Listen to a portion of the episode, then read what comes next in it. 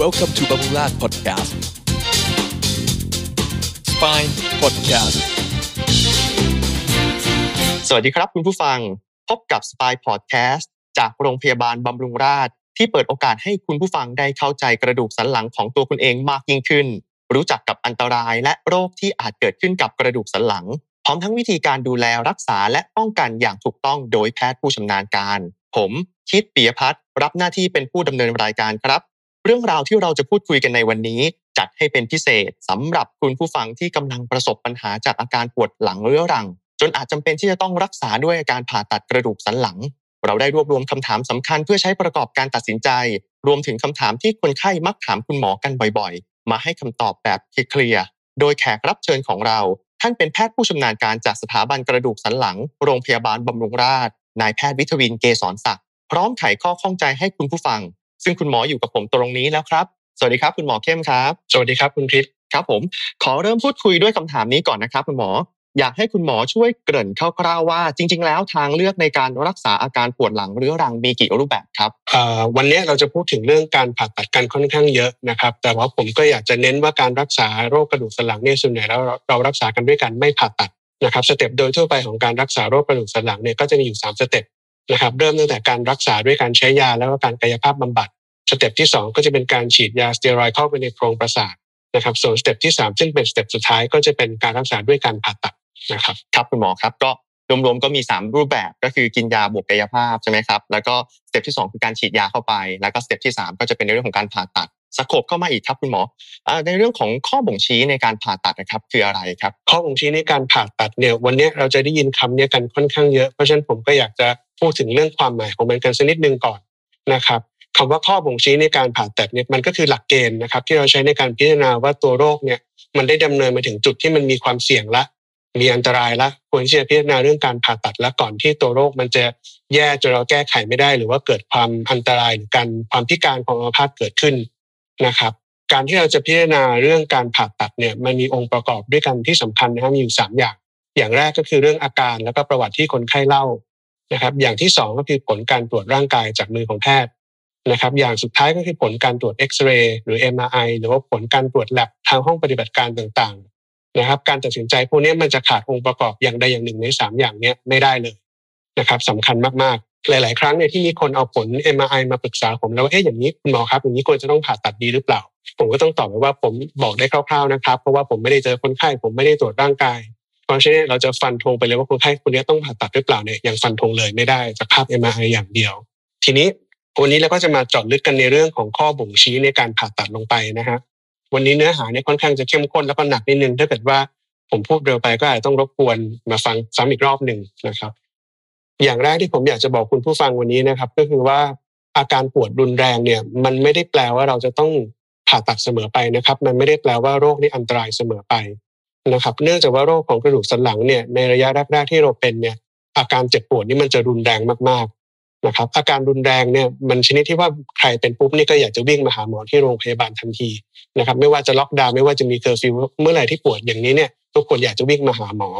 นะครับแต่ว่าสิ่งที่เราต้องทราบก่อนเลยคือว่าโรคส่วนใหญ่ของกระดูกสันหลังเนี่ยมันเป็นโรคที่มันเป็นแล้วมักจะหายได้เอง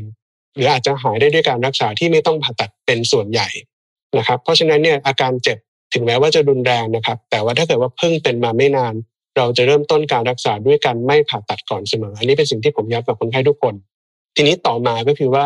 อาการแบบไหนล่ะที่เป็นข้อบ่งชี้ที่บอกว่าโอ้ต้องผ่าตัดแน่ๆแล้วต้องผ่าตัดแบบเร่งด่วน ถ้าไม่ทำอาจจะมีอาการอัมพาตได้นะครับ ก็คือกลุ่มอาการที่มีที่บ่งบอกว่ามีเส้นประสาทเส้นใหญ่ๆนะครับหรือว่าอย่างไขสันหลังเนี่ยที่มันถูกกดทับอย่างรุนแรงแล้วก็รวดเร็ว ยกตัวอย่างโรคอย่างเช่น คนที่เกิดอุบัติเหตุจราจรอย่างรุนแรง แล้วมีกระดูกหักรุนแรง แล้วมันไปทับไขสันหลังเข้าพวกนี้เนี่ยรุนแรงรวดเร็ว แล้วกระดูกสันหลังหรือว่าตัวเส้นประสาทเนี่ยมันไม่มีเวลาให้ปรับตัว เพราะฉะนั้นเนี่ยส่วนใหญ่แล้วพวกนี้อาการมันจะแย่ลงอย่างรวดเร็วนะครับเพราะฉะนั้นการผ่าตัดจึงเป็นสิ่งที่จำเป็น โรคอีกโรคหนึ่งที่เราพบบ่อยที่ว่าต้องผ่าตัดอย่างเร่งด่วนก็คือ พวกโรคของหมอนรองกระดูกสันหลัง ที่มันปลิ้นออกมาเป็นก้อนใหญ่มากๆ แล้วมันกดเส้นประสาทพร้อม ๆ กันทีเดียวหลาย ๆ เส้นพร้อม ๆ กัน นอกจากที่ปวดรุนแรงแล้วมันทำให้เกิดอาการปัสสาวะไม่ออกอุจจาระไม่ออกแบบนั้นด้วย พวกนี้ต้องรีบผ่าอย่างเร่งด่วนเพราะว่าถ้าเกิดว่าเราผ่าช้าเนี่ยการฟื้นคืนของเส้นประสาทเนี่ยมันจะฟื้นคืนได้ยากหรือบางทีไม่ฟื้นคืน พวกนี้ก็เป็นกลุ่มที่เร่งด่วน ถ้าเป็นขึ้นมาแล้วพวกนี้เราไม่ค่อยคิดมากกัน เป็นเมื่อไหร่ต้องรีบผ่าเดียวนั้น ทีนี้ อาการแบบที่สองที่ผมจะใช้คำว่า ไม่ถึงกับว่าต้องผ่าตัด แต่ว่าควรจะผ่าตัด ไม่ได้เร่งด่วนแบบแบบอย่างแบบแรกนะครับ คือการที่เส้นประสาทเนี่ยมันโดนกดทับ จนเริ่มมีการอ่อนแรงของแขนหรือว่าขาเกิดขึ้นละนะครับ อาการแบบนี้มันเป็นสิ่งที่บอกว่าเส้นประสาทมันโดนทับมากนะฮะหรือว่าไม่มากแต่ว่าเป็นมานานละ เส้นประสาทเราเนี่ยมันเหมือนกับสายไฟฟ้าที่มีไฟฟ้าวิ่งอยู่ข้างในนะครับ เวลาที่มันโดนรบกวน เวลาที่มันโดนกดทับนะครับ อาการมันจะแสดงออกเป็นสามรูปแบบ นะครับอย่างแรกที่เราทราบกันคือเรื่องปวด ต่อมาพอโดนกดทับนานๆก็จะมีอาการชา แล้วก็มีอาการอ่อนแรงตามมานะครับอาการปวดเป็นสิ่งที่ไม่ได้อันตรายอะไรเท่าไหร่นะฮะแต่ว่าสิ่งที่บอกว่าเส้นประสาทมันโดนกดจนช้ำจนแย่ละคืออาการอ่อนแรงและอาการชาพวกนี้เวลาที่มันเกิดขึ้นมาแล้วเนี่ยถึงแม้ว่าผ่าตัดไปแล้วเนี่ยมันก็ต้องใช้เวลาในการฟื้นคืนเนี่ยค่อนข้างนานอาจจะเกิน 3 เดือนขึ้นไป เพราะฉะนั้นพอโดนเส้นประสาทโดนกดทับ จนเริ่มมีอาการอ่อนแรงของแขนหรือขาแล้วเนี่ย อันนั้นก็จะเป็นข้อบ่งชี้ที่หมอมักจะแนะนำให้คนไข้พิจารณาเรื่องการผ่าตัด เพื่อป้องกันไม่ให้มันแย่ไปกว่านั้นนะครับ อีกแบบหนึ่งที่ที่ผมคิดว่าอาจจะอันตรายกว่าเรื่องอาการปวดนะครับ คือเหมือนกับอาการที่เราพูดกันไปใน episode ที่แล้วนะครับ เรื่องไขสันหลังที่โดนกดทับนะครับ เวลาที่ไขสันหลังโดนกดทับเนี่ยคนไข้มักจะไม่ค่อยปวด แต่มักจะมีอาการเรื่องของการเดินเซนะครับ มีเรื่องตัวชา มีการควบคุมกล้ามเนื้อมัดเล็ก ที่ทำได้ไม่ดี ซึ่งอาการพวกนี้มันเป็นสิ่งที่มันสังเกตได้ยาก แล้วมันไม่ปวดด้วย เพราะฉะนั้นคนไข้จึงไม่ค่อยทรมานกับอาการพวกนี้ คนไข้มักจะรอจนกระทั่งอาการพวกนี้เป็นเยอะซะก่อน ถึงจะมาหาหมอ แต่ว่าอาการของไขสันหลังที่โดนกดทับเนี่ยมันเป็นสิ่งที่อันตรายเพราะเราทิ้งไว้นานเนี่ยมันเกิดอัมพาตได้ เพราะฉะนั้นอาการพวกนี้เวลาที่เจอเมื่อไหร่เวลาที่ confirm ด้วยการตรวจร่างกายและคอนเฟิร์มด้วย MRI แล้วว่ามีการกดทับไขสันหลังจริง ๆ ก็เป็นสิ่งที่ผมจะบอกคนไข้ว่าอันนี้ควรจะผ่าตัดนะครับนะครับอันนั้นคืออย่างที่สอง อันต่อมาก็คือว่าเรื่องอาการปวด อาการปวดเหมือนที่ผมพูดไปคราวที่แล้วเนี่ยว่ามันเหมือนปวดรุนแรงก็จริงแหละแต่มันไม่ได้อันตรายหรอกนะครับ ทีนี้พอผ่านระยะเวลาไปสักระยะหนึ่งแล้วเนี่ยการอักเสบมันเริ่มลดลงอาการปวดมันเริ่มดีขึ้น แต่ถึงดีขึ้นแต่มันอยู่ในจุดที่มันไม่หายรักษาไงก็ไม่ดีขึ้น ทานยายังไงก็ไม่ดีขึ้น มันก็ยังปวดอยู่อย่างนั้นแหละ พวกเนี้ยมันไม่ได้ทำให้เราเสียชีวิต ไม่ทำให้เราพิการ แต่ว่ามันทำให้คุณภาพชีวิตของเราลดลง นะครับเหมือนเราอยากจะไปเดินช้อปปิ้งสักครึ่งชั่วโมงในซูเปอร์ก็ไปไม่ได้เดินแป๊บเดียวครึ่งชั่วโมงก็เกิดอาการชาเกิดอาการปวดทนไม่ไหวนะครับหรือว่าเราอยากจะเล่นกีฬา เราก็เล่นได้ไม่เต็มที่ทำแป๊บเดียวก็ปวด แบบนี้มันก็ทำให้ความสุขในชีวิตเราลดลงนะครับ ถ้าเกิดว่าลองรักษาอย่างเต็มที่ทุกอย่างละทานยาละกายภาพละลองฉีดยาสเตียรอยด์ไปแล้วแล้วมันไม่หาย ถ้ามันไม่หายจริงก็ถึงเวลาที่ควรจะคิดเรื่องการผ่าตัดมันก็เป็นออปชันที่ดีอันหนึ่งนะครับ เรื่องการผ่าตัดเนี่ย ต้องถามว่ามันช่วยรักษาโรคได้ยังไงนะครับมันช่วยอยู่สองอย่างส่วนใหญ่เราผ่าตัดเนี่ยเพื่อทำให้การกดทับเส้นประสาทที่มันมีเนี่ยเราเอาสิ่งที่มันทับออกไป แล้วรอให้เส้นประสาทเนี่ยมันฟื้นคืนด้วยตัวเองตามธรรมชาติ ดังนั้นเนี่ยถ้าเรารอซะจนเส้นประสาทมันช้ำจนมันอ่อนแอมากๆ ถึงเราไปเอาสิ่งที่มันทับออกแล้วเนี่ยบางทีการฟื้นคืนมันก็ฟื้นคืนได้ไม่เต็มที่หรือบางทีไม่ค่อยฟื้น เพราะฉะนั้นถ้าถึงเวลาที่เรารอนานเกินไปมันก็ไม่ดีเหมือนกัน ผมมักจะถามคนไข้ว่า อาการปวดอันนี้เนี่ยมันทำให้เราทำสิ่งที่เราอยากทำไม่ได้หรือเปล่า ถ้าเป็นอย่างนั้นมันก็มีเหตุผลที่จะคิดเรื่องการผ่าตัดขึ้นมา ก็อันนี้ก็จบสำหรับเรื่องข้อบ่งชี้ในการผ่าตัดครับคุณหมอ ก็ข้อบ่งชี้ในการผ่าตัดจริงๆ คุณหมอบอกว่าเริ่มต้นคือ ก็คือไม่จำเป็นก็ยังไม่ต้องผ่าตัดใช่ไหมครับ อีกกรณีหนึ่งก็คือต้องผ่าตัดเร่งด่วน แล้วก็อีกกรณีหนึ่งก็จะเป็นในเรื่องของการผ่าตัด แต่ยังไม่ต้องเร่งด่วนพอรอได้ อันนี้ก็ขึ้นอยู่กับการพูดคุยกับคนไข้อีกทีหนึ่งว่าด้วยทรายด้วยอาการต่างๆมันเป็นอย่างไรนะครับ อันนี้ก็ เป็นในเรื่องของข้อบ่งชี้ของการผ่าตัดนะครับ อีกข้อหนึ่งครับคุณหมอครับ ถ้าพูดถึงในเรื่องของกลุ่มเสี่ยงที่เป็นผู้สูงอายุครับ ที่เขาทำ MRI แล้วพบความผิดปกติ จะต้องผ่าตัดเพื่อป้องกันไปเลยดีหรือไม่ครับ อันนี้เป็นเป็นคำถามที่ดีนะครับ แล้วก็เป็นคำถามที่ผมโดนถามบ่อยมากเลยเหมือนกันนะครับเพราะงั้นต้องย้อนกลับไปที่เรื่องข้อบ่งชี้ในการผ่าตัดที่ผมพูดถึงตอนต้นเมื่อกี้นะครับ การตัดสินใจเนี่ยเราจะมีองค์ประกอบอยู่ 3 อย่าง ก็คือเรื่องอาการของคนไข้ ผลการตรวจร่างกายด้วยมือแพทย์ แล้วก็ผลการตรวจเอ็กซเรย์ MRI ถ้ามีเพียงข้อใดข้อหนึ่งอย่างเดียวเนี่ยเช่นเอ็กซเรย์หรือ MRI ผิดปกติเพียงอย่างเดียวเนี่ยอันนี้ไม่มีเหตุผลที่เราจะไปผ่าตัดนะฮะเพราะว่า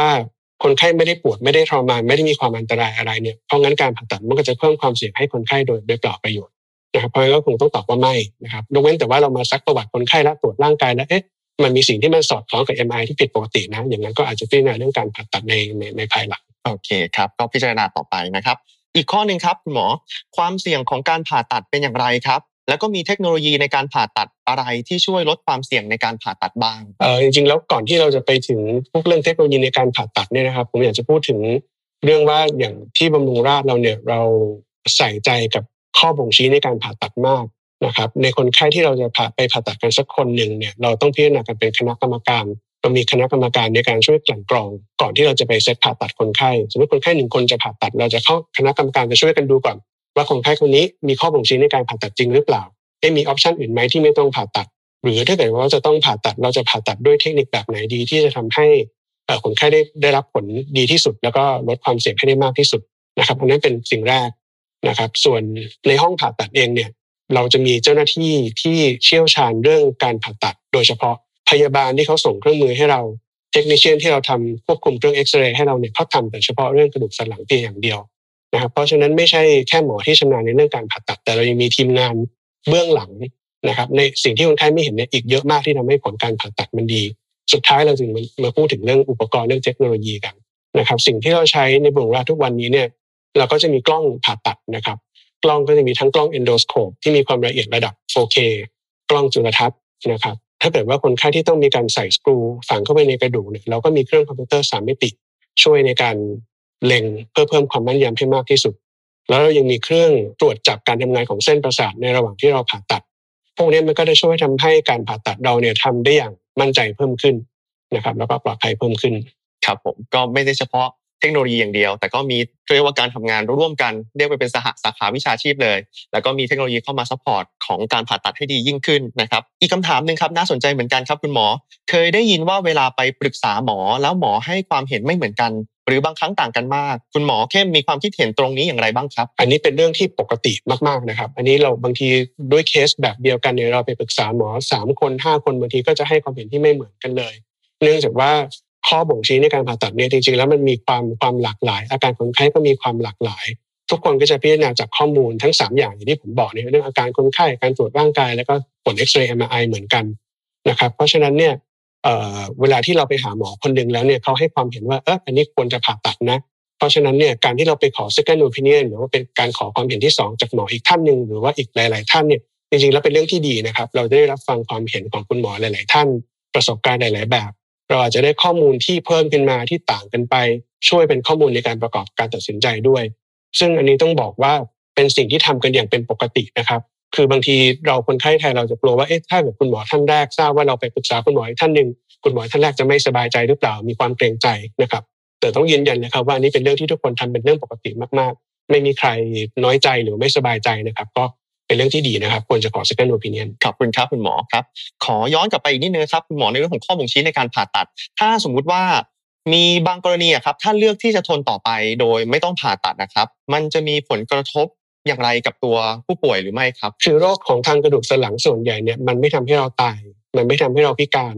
นะครับ แต่มันจะทำให้เราเจ็บปวดทรมานแล้วก็เสียคุณภาพชีวิตไป เพราะฉะนั้นส่วนใหญ่ถ้าเกิดทนรอโดยที่เราจะไม่ผ่าตัดเนี่ยสิ่งที่เราจะเสียก็คือคุณภาพชีวิต ซึ่งแต่ละคนก็อาจจะมีอะไรที่ไม่เหมือนกันนะสำหรับบางคนรู้สึกว่าความปวดเนี่ยมันก็ทนได้มันก็อยู่ได้ก็ไม่เป็นไรนะครับ มีเรื่องเล่าน่าสนใจแต่คนไข้ผมคนหนึ่งนะครับ เป็นคนต่างชาติเนี่ย เขามาบอกผมที่หลังการผ่าตัดเนี่ยเขาบอกว่าเนี่ยคุณหมออยู่รู้ไหมว่า you save my marriage เพราะว่าก่อนผ่าตัดเนี่ยเขาปวดเรื้อรังมานาน พอปวดเรื้อรังเนี่ยเขาก็มีความหงุดหงิดอารมณ์เสียง่ายเขาก็ใส่กับลงกับคนรอบข้างคนในครอบครัวเขาทะเลาะกันแล้วก็เคยโดนขอหย่าขอเลิกอะไรแบบเนี้ยซึ่งเขามาบอกผมทีหลังว่าหลังจากผ่าตัดไปแล้วเนี่ยมันเปลี่ยนชีวิตของเขาไปเลย ก็เป็นเรื่องที่น่าสนใจอีกอันหนึ่งนะครับ เพราะฉะนั้นถ้าเกิดว่าปวดอยู่นานๆก็ลองปรึกษาหมอหลาย ๆ ท่านดูก็ได้ครับว่ามันมีออปชันอื่นไหมเรื่องการผ่าตัด เคสเมื่อสักครู่นี้ก็เหมือนเป็นการรักษาความสัมพันธ์ไปด้วยในตัวนะครับรบกวนอีกเรื่องหนึ่งครับคุณหมอเหมือนมาย้ำอีกรอบหนึ่งครับคืออยากจะให้คุณหมอพูดถึงเทคโนโลยีที่ใช้ช่วยในการผ่าตัดกระดูกสันหลัง เพื่อเสริมความมั่นใจให้กับคุณผู้ฟังที่กำลังอยู่ในระหว่างการตัดสินใจครับว่าจะเข้ารับการผ่าตัดดีหรือไม่ครับ ก็สมัยนี้เนี่ยอย่างเช่น ยกตัวอย่างเรื่องการผ่าตัดด้วยกล้อง endoscope เนี่ยนะครับแผลมันอยู่ที่ประมาณสัก 5มิลลิเมตรถึง 8มิลลิเมตรแค่นั้นเองนะครับแล้วก็เราเข้าสามารถเข้าไปถึงข้างในกระดูกสันหลังเนี่ยเหมือนกับการดำน้ำลงไปผ่าจากข้างใน นะครับสมัยนี้เราไม่ต้องเปิดแผลกว้างๆเราไม่ต้องตัดแยกกล้ามเนื้อออกจากกระดูกต่อไปแล้วนะเพราะฉะนั้นความเจ็บปวดที่มันเกิดจากการผ่าตัดเนี่ยมันลดลงไปแบบอย่างหน้ามือเป็นหลังมือ ถ้าเทียบกับสมัยที่ผมเป็นนักเรียนแพทย์ หรือว่าฝึกผ่าตัดใหม่ๆเนี่ยยุคนั้นกับยุคนี้เนี่ยผลการรักษาผลการผ่าตัดมันต่างกันแบบหน้ามือเป็นหลังมือครับก็ผมคิดว่าสมัยนี้มันดีกว่าสมัยก่อนเยอะมากครับเรียกได้ว่าเทคโนโลยีมันมีการพัฒนาขึ้น แล้วก็มาช่วยเราในการทำงานมากยิ่งขึ้นนะครับ อีกข้อหนึ่งครับคุณหมอครับสำหรับ คุณผู้ฟังที่เริ่มมีปัญหาอาการปวดหลังครับ คุณหมอเข้มมีข้อแนะนำอะไร เพื่อแก้ปัญหาเบื้องต้น หรือเพื่อป้องกันไม่ให้เป็นเรื้อรังจนต้องผ่าตัดครับ การปวดหลังเนี่ยอาการปวดหลังประเภทที่ไม่อันตรายนะครับมักจะเป็นอาการปวดหลังหรือว่าปวดคอที่มันอยู่แค่ในแนวแกนกลางนะครับเมื่อไหร่ที่อาการปวดหลังหรือปวดคอเนี่ยมีอาการปวดร้าววิ่งไปตามแขน หรือวิ่งไปตามขา มีอาการชาเนี่ยอันนั้นจะเป็นอาการปวดหลังที่มันอันตรายละเริ่มมีอาการของเส้นประสาทแล้ว ถ้ามีอาการลักษณะนั้นเนี่ยควรจะมาพบแพทย์ละนะครับแต่ถ้าเกิดว่ามีลักษณะอาการเหมือน office syndrome ปวดหลังเมื่อยคออะไรบ่อยๆเนี่ยผมแนะนำว่าลองลองหาคลิปใน YouTube ในการเอ่อ exercise เป็นการ stretching exercise การยืดกล้ามเนื้อพวกนั้นก็ได้ พวกนั้นเนี่ยก็จะช่วยทำให้กล้ามเนื้อนี่มันยืดมันผ่อนคลายขึ้นได้มาก แล้วก็ยุคสมัยนี้คือมันเป็นยุคของคอมพิวเตอร์นะครับ เรามี telemedicine และ ยิ่งในยุคที่เป็นโควิดเนี่ยถ้าเราไม่อยากจะเดินทางมาที่โรงพยาบาลแล้วก็สามารถติดต่อโรงพยาบาลบำรุงราษฎร์เพื่อขอทำ telemedicine คุยกับแพทย์ก็ได้ ก็จะได้ช่วยปรึกษาแล้วก็อธิบายให้ได้บางส่วนครับครับเรียกได้ว่ามีกับวิธีการแก้ปัญหาที่หลากหลาย ก็อยู่ที่การเลือกเอานะครับ สุดท้ายแล้วครับคุณหมอครับ อยากให้คุณหมอแนะนำคุณผู้ฟังที่กำลังอยู่ระหว่างการตัดสินใจครับ จะเข้ารับการผ่าตัดกระดูกสันหลังดีหรือไม่ หรือว่ามีสิ่งใดที่ต้องควรคำนึงถึงบ้างครับก็ ผมอยากจะให้ดูอาการเป็นหลักนะครับ ถ้าเป็นกลุ่มอาการที่เร่งด่วนอย่างที่ผมพูดไปทีแรกละอันนั้นเนี่ยควรจะรีบตัดสินใจเลยนะครับ ภายในไม่กี่วันหรือภายในวันเดียวนะครับเพราะพวกนั้นเนี่ยถ้าไม่ทำอาจจะเกิดอัมพาตได้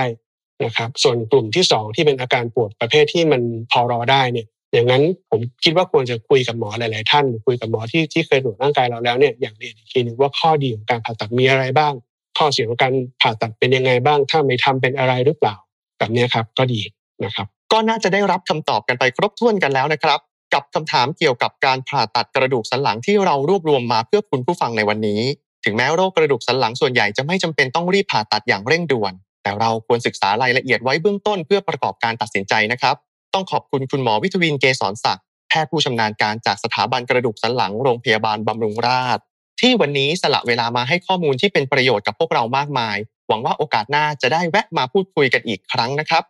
หมดเวลาของ Spy Podcast แล้วครับ แต่คุณผู้ฟังยังสามารถฟังย้อนหลังได้ทุก EP ผ่านทาง YouTube, SoundCloud, Spotify, Google Podcast และ Apple Podcast กดไลค์กดแชร์หากถูกใจเนื้อหาหรือกด Subscribe และ Notification แจ้งเตือน จะได้ไม่พลาดทุกความน่าสนใจจากเรา ส่วนคุณผู้ฟังที่มีข้อสงสัยเพิ่มเติม สามารถถามไว้ในคอมเมนต์หรือส่งคำถามมาที่บำรุงราช YouTube ได้ครับ พบกันใหม่ใน Spy Podcast EP หน้าสำหรับวันนี้ สวัสดีครับ ขอบคุณนะครับ คุณหมอ ขอบคุณคุณคิดมากครับครับ